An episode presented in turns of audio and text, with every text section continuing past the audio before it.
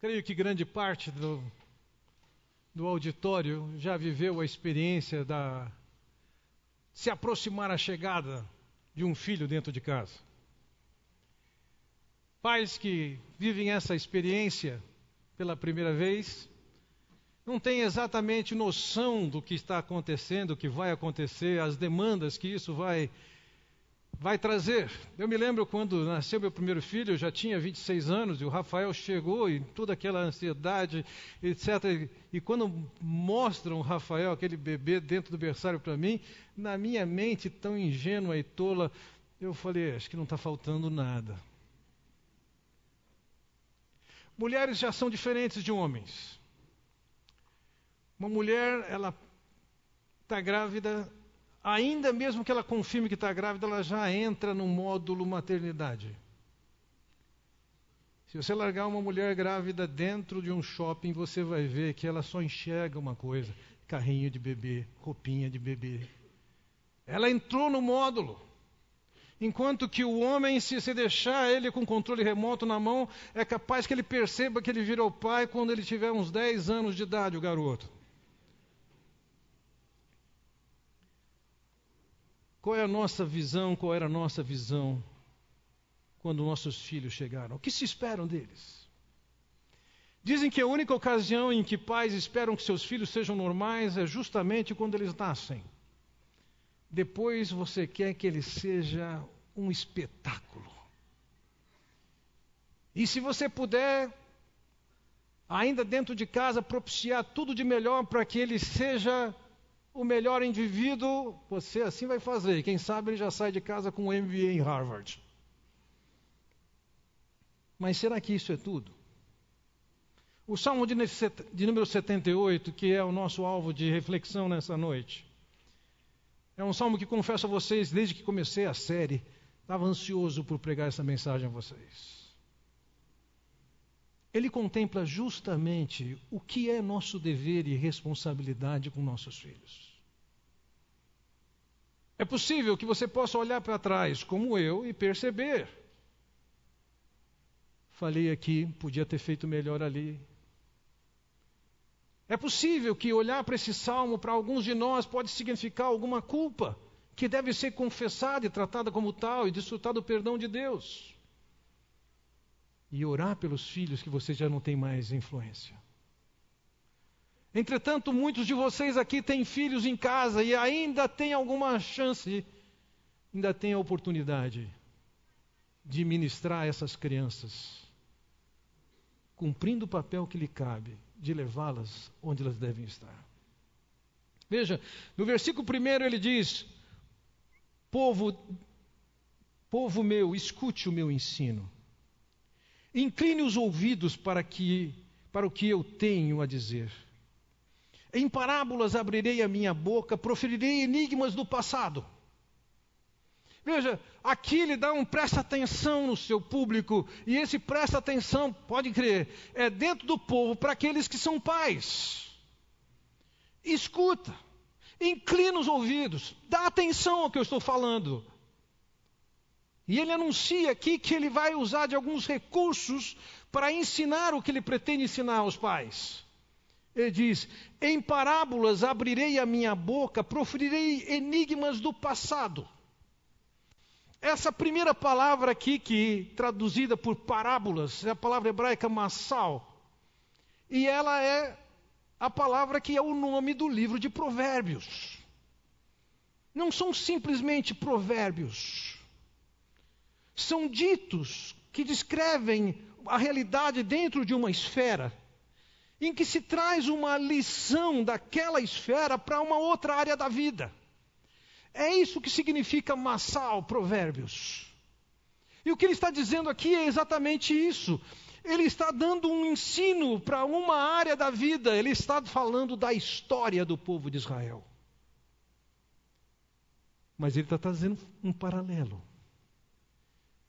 O que é que deve ser incutido nos filhos?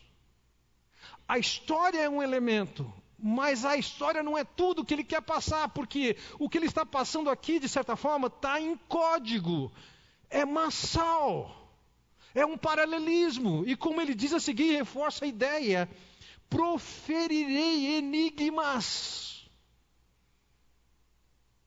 Eu vou ensinar alguma coisa, ele diz, que está por trás daquilo que eu escrevi, que a história nos conta. Essa é a maneira que ele escreve.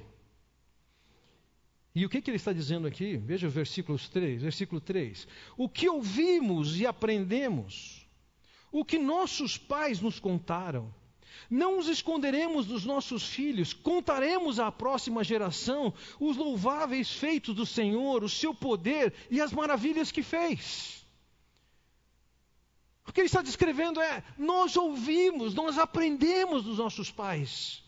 Nós vimos o que Deus fez no passado, na história do povo de Israel, ele está dizendo, e agora nós temos dever, a responsabilidade de passar isso para a próxima geração. Esse é o assunto dele nesse livro, nesse texto. Então, no versículo 5, ele diz: Ele decretou estatutos para Jacó, e em Israel estabeleceu a lei, e ordenou aos nossos antepassados que a ensinasse aos seus filhos. Veja aqui. Ensinar aos filhos o que Deus fez ao longo da história não é uma opção ou uma ideia interessante Deus decretou. Deus ordenou. Nós podemos ter o recurso de seu semear, que gasta tempo com seus filhos, no domingo. Nós podemos ter um programa em que seu filho leva para casa, em que a, ele pode reforçar aquilo que ele aprendeu, expandir aquilo que ele aprendeu. Você pode, de repente, ser de uma outra igreja e não tem o que é o chamado do nosso semear, mas tem a escola bíblica. E se você está confiando nesse programa, para que o seu filho assimile o que ele tem que assimilar acerca de Deus, você está na contramão de Deus. A orientação é por decreto de Deus, por ordem de Deus. Pais têm o dever de passar isso aos seus filhos. No versículo 6, então, diz: De modo que a geração seguinte a conhecesse, e também os filhos ainda que nasceriam, e eles, por sua vez, contassem a seus próprios filhos. Você percebe aqui a ideia de levar a mensagem cristã, a mensagem de Deus para os filhos, é um dever dos pais. E isso é como um bastão que é passado de geração em geração. Esse é o projeto de Deus, o que envolve aquilo que nós vamos fazer com os nossos filhos. Então, nesse contexto desse livro, ele acaba lançando mão de uma história de quase 500 anos do povo de Israel, extraindo porções de Êxodo até 1 Samuel, para nos ensinar o que é fundamental. Para quê? Observe o versículo 8. Eles não serão como os seus antepassados, obstinados e rebeldes povo de coração desleal para com Deus, gente de espírito infiel.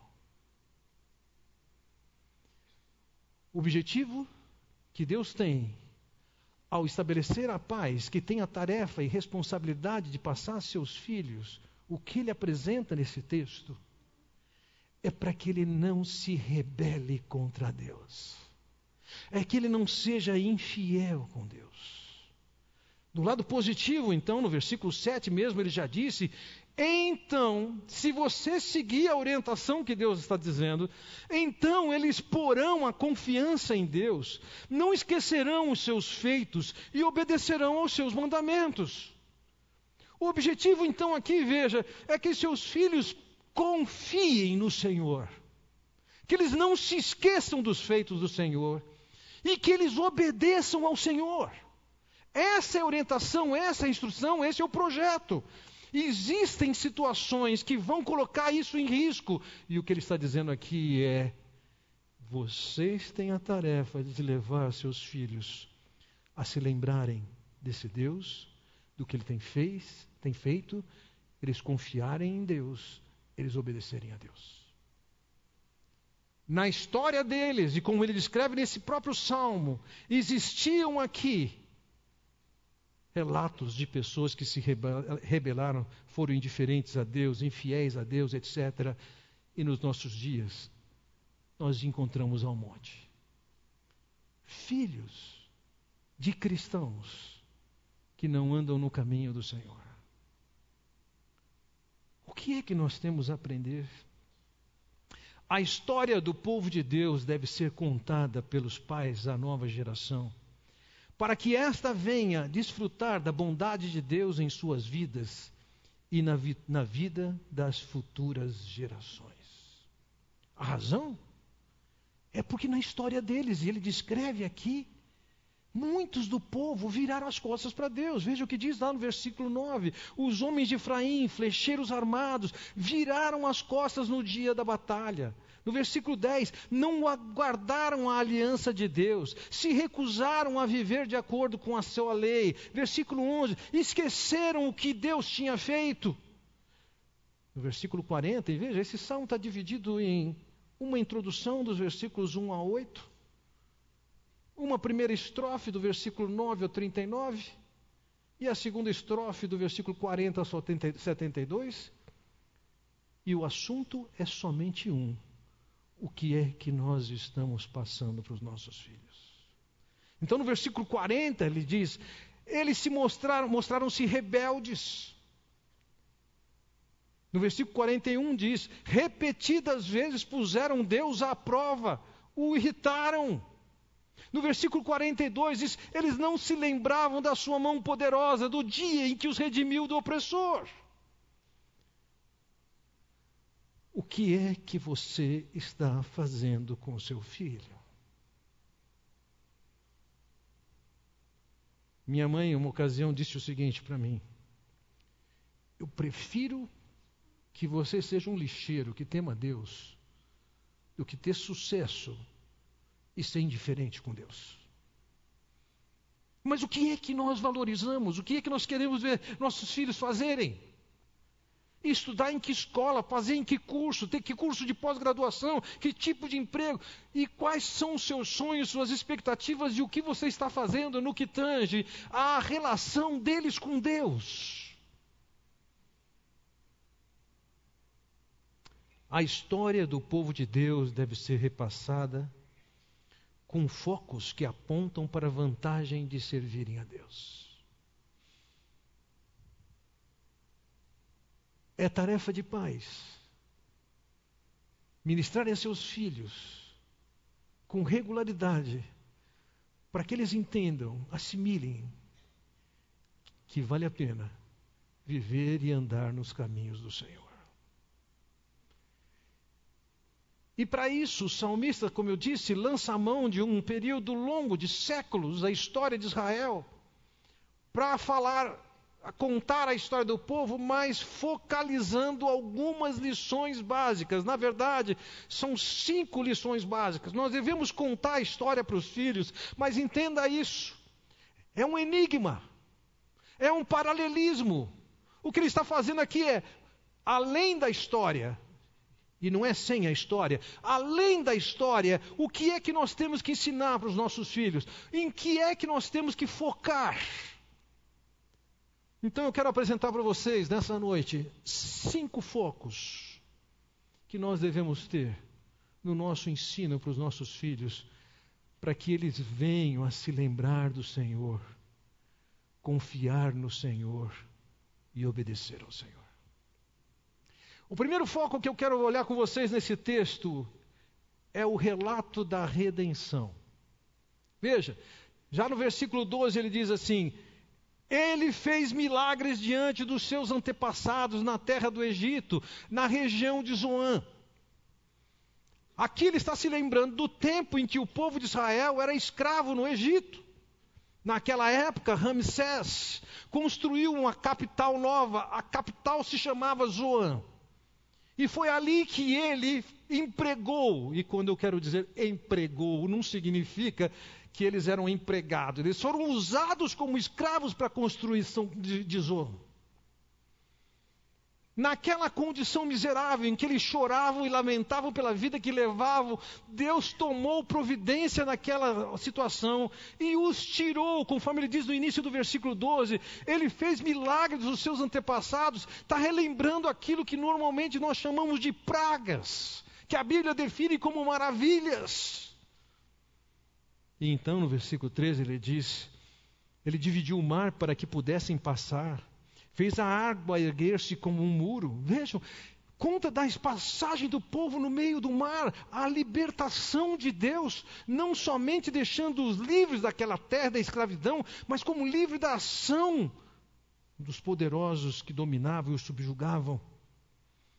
Então, no versículo 14, ele diz: Ele os guiou com a nuvem de dia e com a luz de fogo à noite de noite. Aquela fuga, depois de tantos séculos de escravidão, eles são libertos, estão entrando numa terra que não conhecem em nada.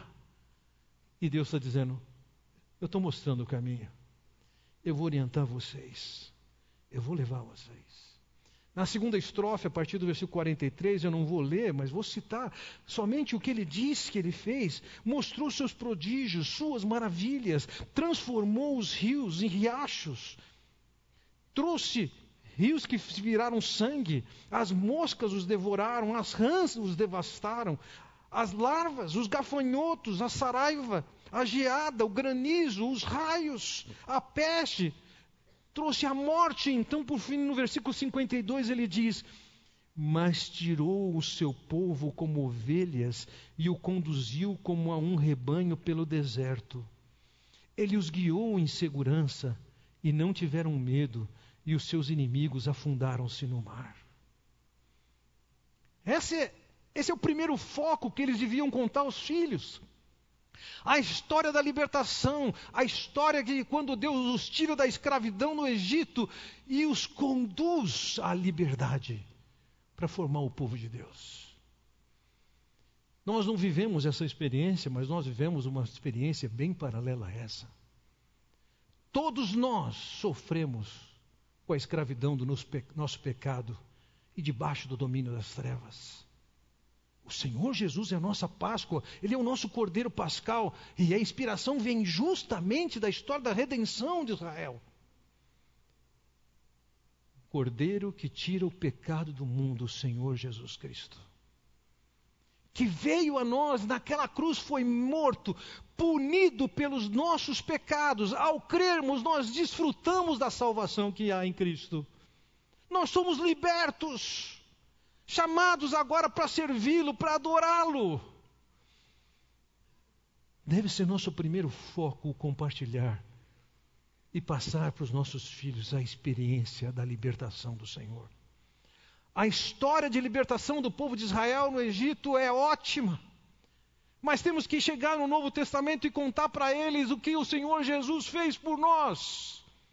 Quando eles vão entender isso? Eu não sei. Há crianças que entendem com 5, 6, 7. Há crianças que eu já vi que entenderam o Evangelho e aceitaram com 3 anos. Quando é que você deve começar a pregar? Certa ocasião ouvi uma mãe dizer: Eu não quero que meu filho se lembre de um dia que ele não tenha falado do Evangelho do Senhor Jesus. Pais, vocês devem orar pelos seus filhos mas, pais, são vocês que têm o privilégio e a responsabilidade de focar com eles na história do povo, na libertação que Deus os concedeu, na salvação que nós temos no Senhor Jesus Cristo. Quando é que nós temos que fazer isso? Sempre. Sempre. Somos nós os privilegiados de compartilhar do Evangelho e, quem sabe, de sermos nós mesmos que vamos levar o nosso filho e filha a conhecerem o Senhor Jesus Cristo. Esse é o primeiro foco que você tem que ter no seu ensino. O segundo foco que eu quero olhar com vocês é no caráter provedor de Deus. Nós precisamos passar para os nossos filhos que, ainda que trabalhemos e lutemos por isso, nós somos garantidos é por Deus e não por nós mesmos. É Deus quem nos dá condições de estar trabalhando. É Deus quem nos dá capacidade para trabalhar. E muitas vezes, em diversas circunstâncias, mesmo sem essa possibilidade, Deus continua sendo o provedor. Veja, ele diz no versículo 15: Ele fendeu as rochas no deserto e deu-lhes tanta água como aqui flui das profundezas. Da pedra fez sair regatos e fluir água como um rio. No Egito eles tinham, eles tinham seus rios. Eles tinham água e quando eles passam por aquele deserto, e agora? A água ficou para trás. Como sobreviver num ambiente inóspito como aquele? Eles passaram por algumas áreas que a chuva anual varia de 10 a 30 milímetros por ano. Só em fevereiro nós já tivemos na cidade de Campinas seis vezes isso e ainda não chegamos na metade do mês. Aquele povo ia passar por necessidades, ia experimentar ameaças que eles não conheciam, novos animais, serpentes. A Bíblia conta várias histórias de eles vivendo naquele ambiente inóspito, com suas ameaças. Entretanto, o versículo diz: Deus fez na rocha do deserto que ele brotasse água para nutrir aquele povo. No 16 ele diz: Da pedra fez sair regatos e fluir água como um rio. E não só isso, quando lemos a história fora do Salmo 78, é Deus quem dava o maná, a comida do dia a dia, foi Deus quem providenciou carne quando eles precisavam de carne, era Deus quem era a garantia, Ele era o provedor. Na sua caminhada envolvia encontrar inimigos, batalhas e lutas, e foi Deus quem deu a provisão para eles superarem os inimigos. Veja no versículo 54, na segunda estrofe, então, ele diz: Assim os trouxe à fronteira da sua terra santa, aos montes que sua mão direita conquistou. Expulsou nações que lá estavam, distribuiu-lhes as terras por herança e deu suas tendas às tribos de Israel para que nelas habitassem. Era um povo nômade. Rodaram 40 anos no deserto mas na hora de entrar na terra prometida, primeiro foi Deus quem os levou até lá. Foi Deus quem lhes deu essa vitória. Quando eles estão para possuir a terra, eles estão amedrontados, porque os homens de lá são fortes. Nós não temos condições de enfrentá-los. Mas é Deus quem garante a vitória a eles. Nós precisamos passar isso aos nossos filhos. Eu me lembro de algumas vezes na nossa história como pais de filhos pequenos, eles tinham suas expectativas e, digamos assim, vamos chamar assim de luxos, o que para alguns seria uma, chamaria de maldição, eventualmente ir ao McDonald's. Mas em algumas ocasiões nós em casa tomamos uma decisão, e no caso aí a decisão era mais minha. É o seguinte, esse salário do mês nós não vamos usá-lo, nós vamos entregar para o Senhor. Sabe o que significa isso? Nós vamos ter que depender de Deus, mais do que a gente depende. Nós vamos viver algumas restrições, mas vamos confiar no que Deus vai fazer conosco. Isso significar, vai significar algum tempo a gente vai deixar de ir naquele restaurante. Mas a expectativa é a expressão de louvor a Deus, de socorrer alguém ou ajudar num projeto que nós precisamos participar. Como é que nós vamos ficar? Nós vamos ficar na mão do Deus que provê todas as coisas. E nunca nos faltou nada. Em algumas circunstâncias na nossa história de família, nós tivemos um período em que foi um ano e meio antes de chegarmos aqui, sem salário, zero. E Deus garantiu. Garantiu. Tenho certeza que meu pai poderia e que ele gostaria de nos ajudar na ocasião, mas ele nem soube. Porque Deus é o provedor.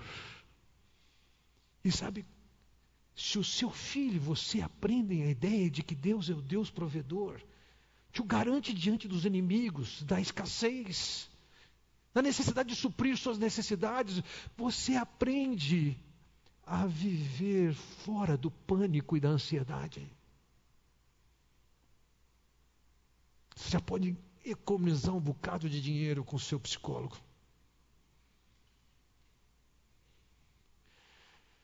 No ensino para os nossos filhos, nós temos que focar, falar da redenção.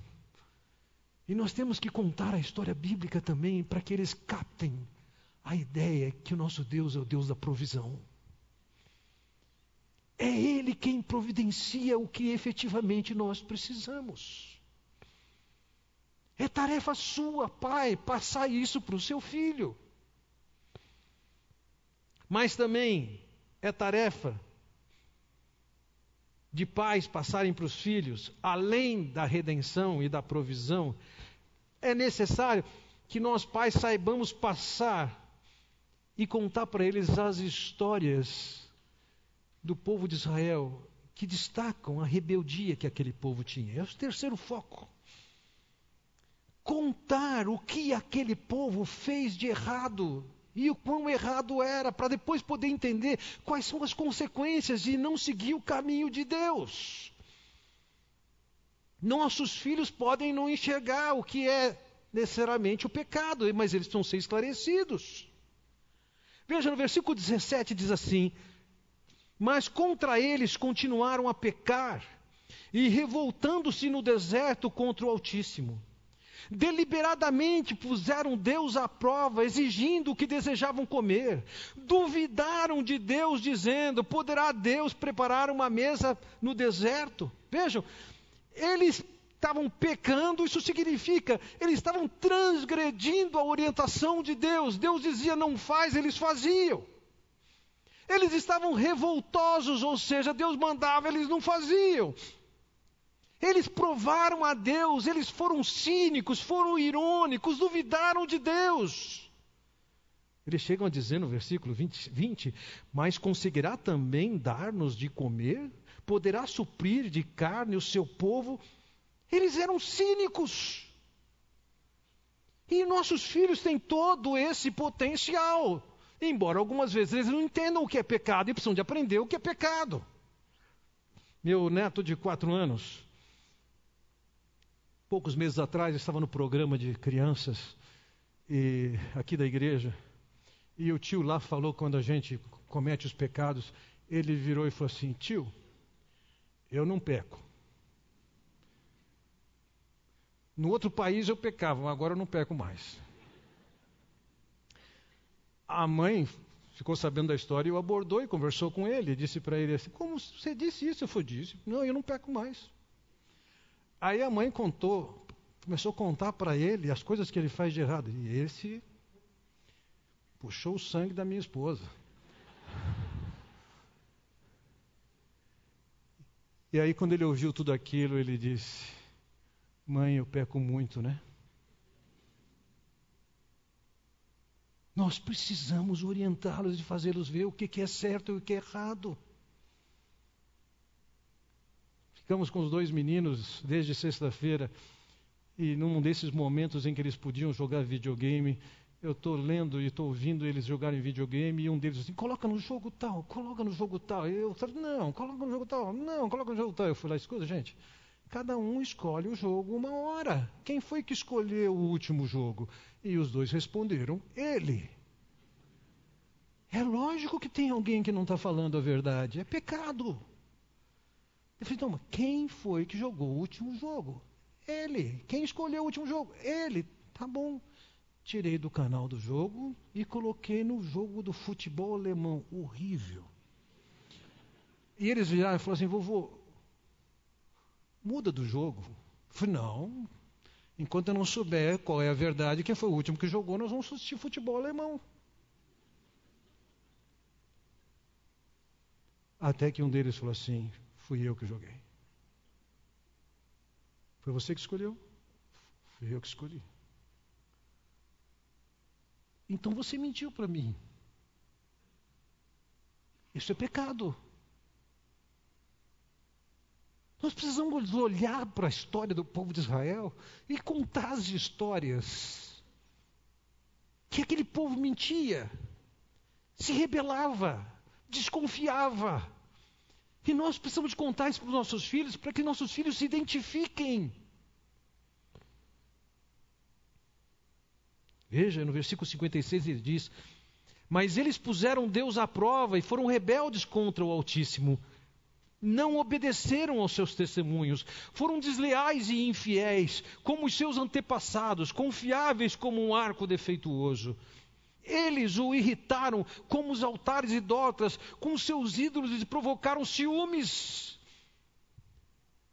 A história do povo de Deus é uma história que narra um povo obstinado, rebelde, desobediente, pecador, transgressor, omisso, cínico com Deus. E sabe de uma coisa? Seus filhos têm todo esse potencial. E se você acredita que ele, não, ele é tão bonzinho e tão puro, você precisa de ler mais a Bíblia. Porque eles são pecadores. Eles precisam de conhecer disso, porque se eles não conhecerem o pecado deles, eles não vão buscar a solução do pecado deles. O povo de Israel foi marcado por infidelidade, eles precisam saber que eles também têm marcas de infidelidade, de deslealdade. O povo de Deus precisa de ver isso. Eles eram desobedientes, diz o versículo 56. Eles eram desleais e infiéis, diz o versículo 57. Eles irritaram com os altares idólatras, ou seja, eles provocaram a Deus. Nossos filhos precisam entender isso. Entender que Deus é Deus que salva, entender que Deus é o Deus que provê, entender que eles podem reproduzir e reproduzem o pecado inerente ao ser humano. E o quarto foco que ele apresenta aqui é que Deus julga o pecado dos seus filhos. Eles precisam de entender que não vale a pena eles levarem uma vida marcada pelo pecado. Não vale a pena. Se você é condescendente e acha engraçadinha a criatividade dele para mentir, você está estimulando ele ser um especialista no seu assunto. Mas Deus não agiu assim com aquele povo. Veja, no versículo 21 é dito: O Senhor os ouviu e enfureceu-se, atacou com fogo, aí sua ira levantou-se contra Israel. Deus não foi condescendente com o pecado do seu povo, não, ele o denunciou. Ele colocou com clareza como pecado. Versículo 31. Acendeu-se contra eles a ira de Deus, e ele feriu de morte os mais fortes, dentre eles matando os jovens de Israel. Versículo 33: Por isso ele encerrou os dias deles como um sopro e os anos deles, e repetindo pavor. Veja, o juízo de Deus sobre eles foi contado devia ser contado para os filhos, conforme vemos aqui no Salmo de número 78. Nossos filhos precisam de aprender a levar Deus a sério, reverenciar, temer a Deus. Não é uma sugestão que Deus está dando para não fazer isso ou fazer aquilo. Ele é determinante, você vai prestar contas diante dele do que ele manda, do que ele ordena, do que ele estabeleceu. Na segunda estrofe, então, ele diz no versículo 59: Sabendo o Deus enfureceu-se e rejeitou totalmente a Israel. 60. Abandonou o tabernáculo de Siló, a tenda onde habitava entre os homens. Foi Deus quem cortou a possibilidade daquele povo chegar a Deus para adorá-lo. Foi Deus quem permitiu que o inimigo chegasse levasse o templo deles, levasse a arca da aliança que lá estava, como diz no versículo 61, entregou o símbolo do seu poder ao cativeiro e o seu esplendor nas mãos do adversário. Foi Deus. Você está dentro do programa de Deus, Deus está te ajudando a levar teu filho a ser um discípulo de Jesus. Mas se você está indiferente a isso, Deus está te ajudando a seu filho ir pelo caminho que o coração pecaminoso dele quer levar. Ele também conta no versículo 64: os sacerdotes foram mortos à espada. Por que conta isso? eles tinham que entender que aquilo que o homem semeia, ele acaba colhendo. E se os filhos vão viver em desobediência e rebeldia com Deus, eles vão pagar as consequências disso.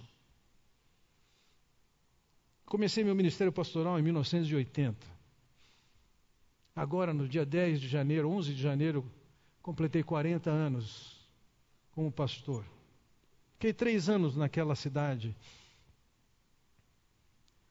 E decidi sair daquela cidade porque eu entendia que aquela igreja precisava de um pastor com outro perfil que não era o meu.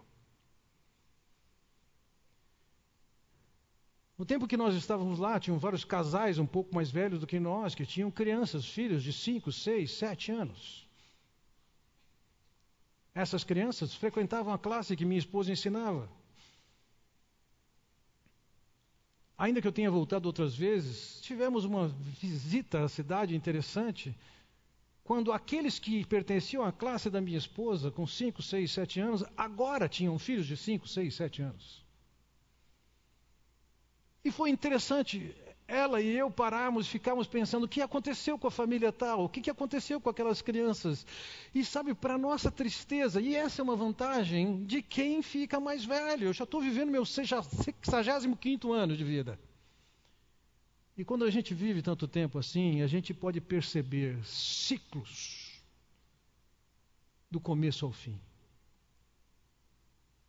Aquela criança cujos pais estavam investindo aquela criança que o pai deixava solta, o que, que aconteceu com essas crianças? E a gente percebia, sem nenhuma surpresa, que as crianças que foram criadas por pais que investiram na vida delas com Deus eram crianças muito bem na vida. Enquanto aquelas crianças que eram deixadas pelos pais, elas simplesmente estavam sofrendo. Quantas vezes eu vi isso? Quantas vezes eu vejo aquelas crianças sem o cuidado dos pais, ou a criança já com o seu coração rebelde, e me entristece ver o caminho que estão tomando. Somos nós que temos que ensinar nossas crianças que o caminho da desobediência, da indiferença, não vale a pena. Porque se elas semeiam o que está errado, elas vão colher o que está errado.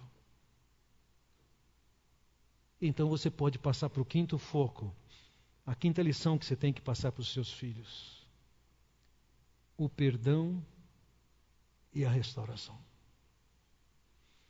Veja o que diz o versículo 34. Sempre que Deus os castigava com a morte, eles o buscavam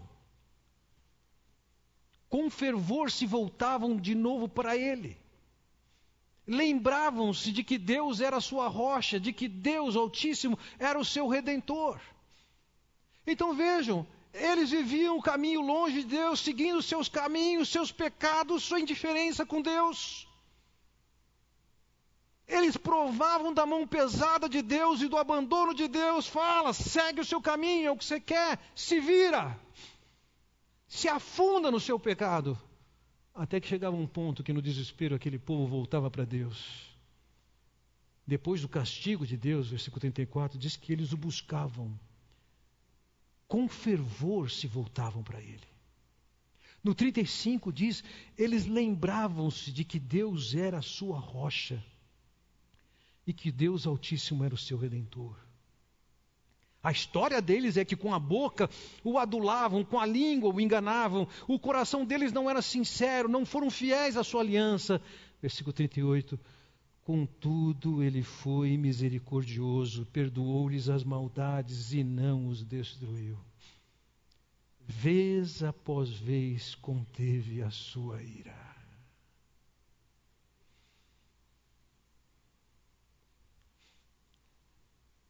Aqueles que ensinam que o homem peca e que sofre as consequências, também têm o privilégio de ensinar aos seus filhos a misericórdia, a compaixão, o perdão de Deus. Eu me lembro uma certa ocasião, filhos pequenos, E nossa filha estava tendo uma atitude que não era das melhores. E um dia nós sentamos com ela e falamos: querida, a sua atitude não está correta. E usamos a história de um personagem bíblico dentro do livro de Daniel para mostrar que ela estava tendo uma atitude semelhante àquele homem, Arioque, que está na história dentro do livro de Daniel. E quando ela se identificou com Arioque, ela disse: Mas por que, que vocês não falaram isso para mim antes? Mas agora ela podia confessar o pecado e desfrutar do perdão de Deus, da misericórdia de Deus, da compaixão de Deus. Essa é a história do nosso Deus, por mais que nós sejamos recorrentemente pecadores, nós temos a promessa clara de que Ele, Ele tem misericórdia. Releiamos o versículo 38. Contudo, ele foi misericordioso, perdoou-lhes as maldades e não os destruiu. Vez após vez, conteve a sua ira, sem despertá-la totalmente. Deus perdoou. E aqui a história conta que esse Deus que perdoa, ele para com a, o castigo, que o castigo é didático. Mas ele não só para o castigo, não. Veja o que ele vai dizer na segunda estrofe, no versículo 20, 66.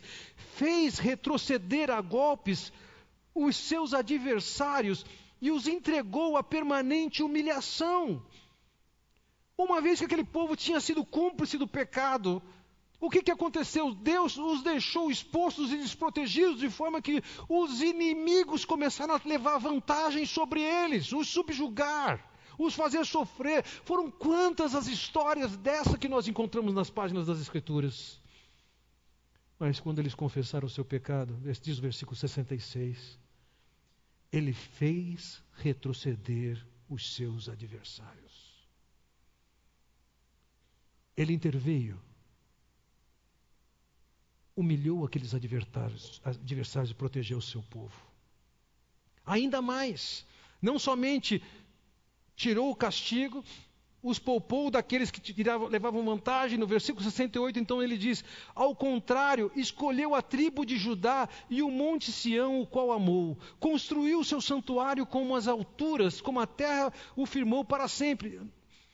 Apesar da rebeldia, o reconhecimento o perdão foi dado completo.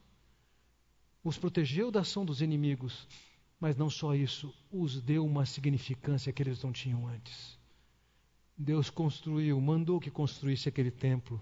Fizeram um templo, eles tinham um centro de adoração naquele lugar. Deus nos deixou na condição que eles estavam antes miserável. Deus começa a reconstruir suas vidas como um todo. E ainda no versículo 72 diz: E de coração íntegro Davi os pastoreou, com mãos experientes os conduziu. Deus providenciou para eles uma liderança que os conduziria no caminho que Deus tinha para eles. Deus é aquele que salva, é aquele que provê, é aquele que perdoa, é aquele que tem compaixão, que tem misericórdia. Errou, pecou, mas você tem o perdão. Tem que reconhecer o perdão, tem que reconhecer o pecado e desfrutar do perdão de Deus e da restauração de Deus. Partindo para a conclusão da minha mensagem, meus irmãos, vamos lembrar do seguinte: dentro do projeto de Deus, nós somos a comunidade, o povo de Deus, que tem a tarefa de passar o bastão da fé para os nossos filhos. E esses, por sua vez, aos seus filhos. Veja, em Deuteronômio 6 é dito: Essas palavras que hoje te ordeno estarão no teu coração, tu as inculcarás a teus filhos e delas falarás assentado em tua casa, e andando pelo caminho, e ao deitar-te, e ao levantar-te. É responsabilidade dos pais passarem essa palavra aos seus filhos. Quando? Quando você estiver andando com eles, quando eles forem se deitar, quando forem se levantar, se for sentar em casa, você tem que inculcar isso nos seus filhos. Se a vida dos seus filhos depende daquilo que acontece uma vez no domingo aqui, você não estará inculcando isso nos seus filhos. O conceito, a ideia de inculcar é recitar, falar, recitar, falar. É constantemente lembrando, é fazer com que a verdade de Deus faça parte deles. Pais, será que você já entendeu e descobriu que o seu lar não é o seu lugar de descanso? O seu lar é o ambiente em que você tem a maior responsabilidade de repassar à nova geração o Senhor, o Salvador, o provedor, o restaurador. Passar a eles a visão do seu próprio pecado, de que não vale a pena o seu pecado. A história bíblica deve ser contada e deve se extrair o paralelo que está por trás dessa história e com esses focos que são apresentados aqui. Nas diversas atividades com os filhos, vocês têm a tarefa de passar a eles a palavra do Senhor. É lógico, isso aqui requer que você mesmo devore as Escrituras, conheça as Escrituras, viva as Escrituras, para poder passar a eles como devem. Por quê? Há um versículo em que algumas pessoas perguntam o que ele significa. Ensina a criança no caminho em que deve andar, e ainda quando for velho, não se desviará dele. Isso aqui é uma constatação? Ou isso aqui é uma promessa? Vejam, nós precisamos entender esse versículo porque algumas vezes as pessoas sofrem com. Peraí, mas eu, eu ensinei meus filhos. Agora eles estão distantes, mas eu ensinei meus filhos. Mas o que, que é ensinar? A palavra que aqui está significa lapidar, ensinar. Construir. No caso aqui é preparar para o uso sagrado consagrar, dedicar. Não é simplesmente contar a história para o filho, mas é trabalhar numa construção de uma vida de um adorador de Deus, de alguém que conhece a Deus, que experimenta Deus. É lógico que ele tem todo o potencial do seu pecado e pode se desviar em qualquer momento, mas vai poder provar da disciplina de Deus, da misericórdia de Deus de voltar aos caminhos de Deus. Também destaco aqui que ensina a criança no caminho que deve andar. O termo aqui criança contempla desde bebê até a mocidade. O termo é bastante amplo. Nós temos responsabilidade ao longo de todo esse período para fazer com que nossos filhos entendam Deus é quem salva. Deus é quem provê. Você é um pecador. E se escolher esse caminho, você vai ter as consequências. Mas tem um Deus de misericórdia e compaixão que restaura.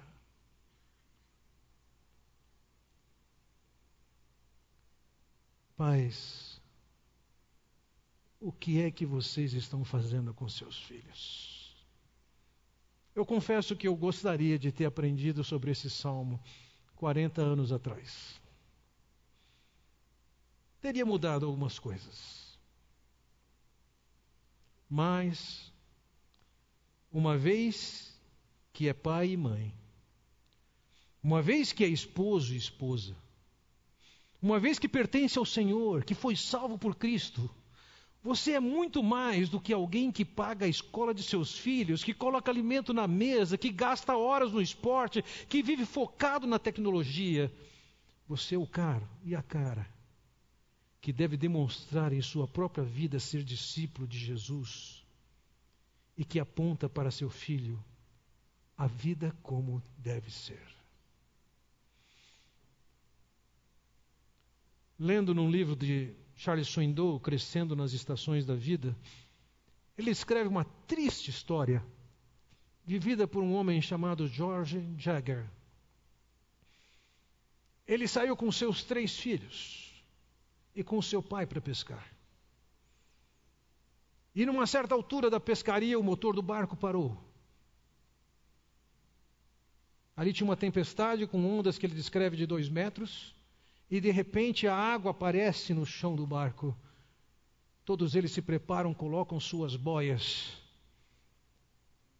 E pensando numa garantia, eles passam uma corda amarrando todos eles. O barco vai embora, afunda, e eles estão lutando contra o mar. Durante a noite, ele escuta um filho se engasgar ele escuta um filho dizer: Não quero mais, não aguento mais, eu prefiro ir encontrar Jesus. E aquele homem amarrado nos seus três filhos, no seu pai, nada por horas a fio até chegar na margem e constatar que seus três filhos estavam mortos e seu pai morto. Mas ele tinha convicção de que ele tinha preparado seus filhos para a vida e também para a morte. E que eles estavam seguros nas mãos do Senhor.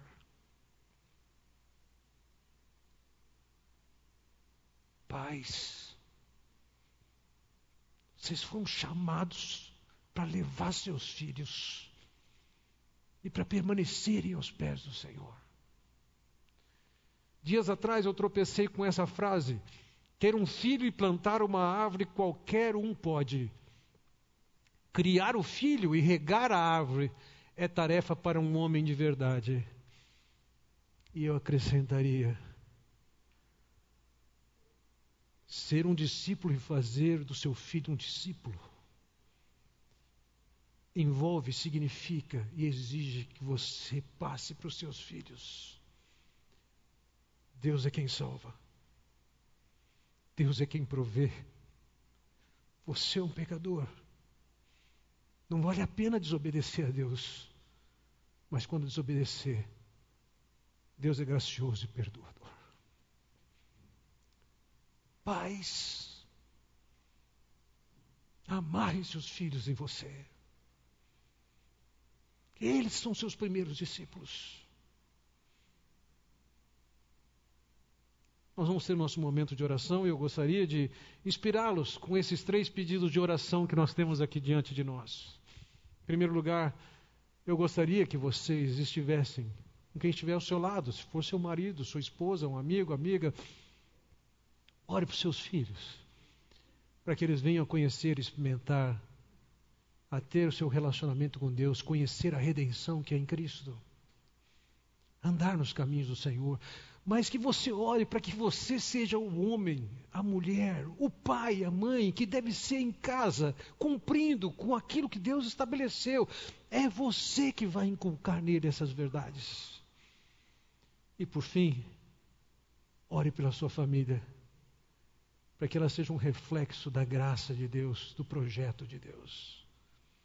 Vamos, dois a dois, três a três, vamos ter um tempo de oração e logo eu encerro com a minha palavra de oração.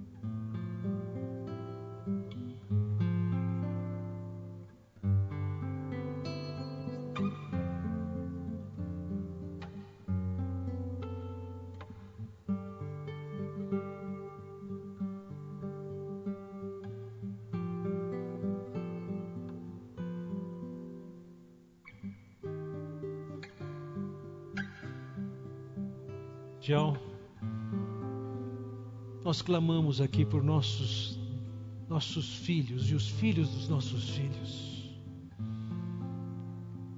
Nós clamamos a Ti que eles possam Te conhecer e desfrutar do melhor que o Senhor tem para eles.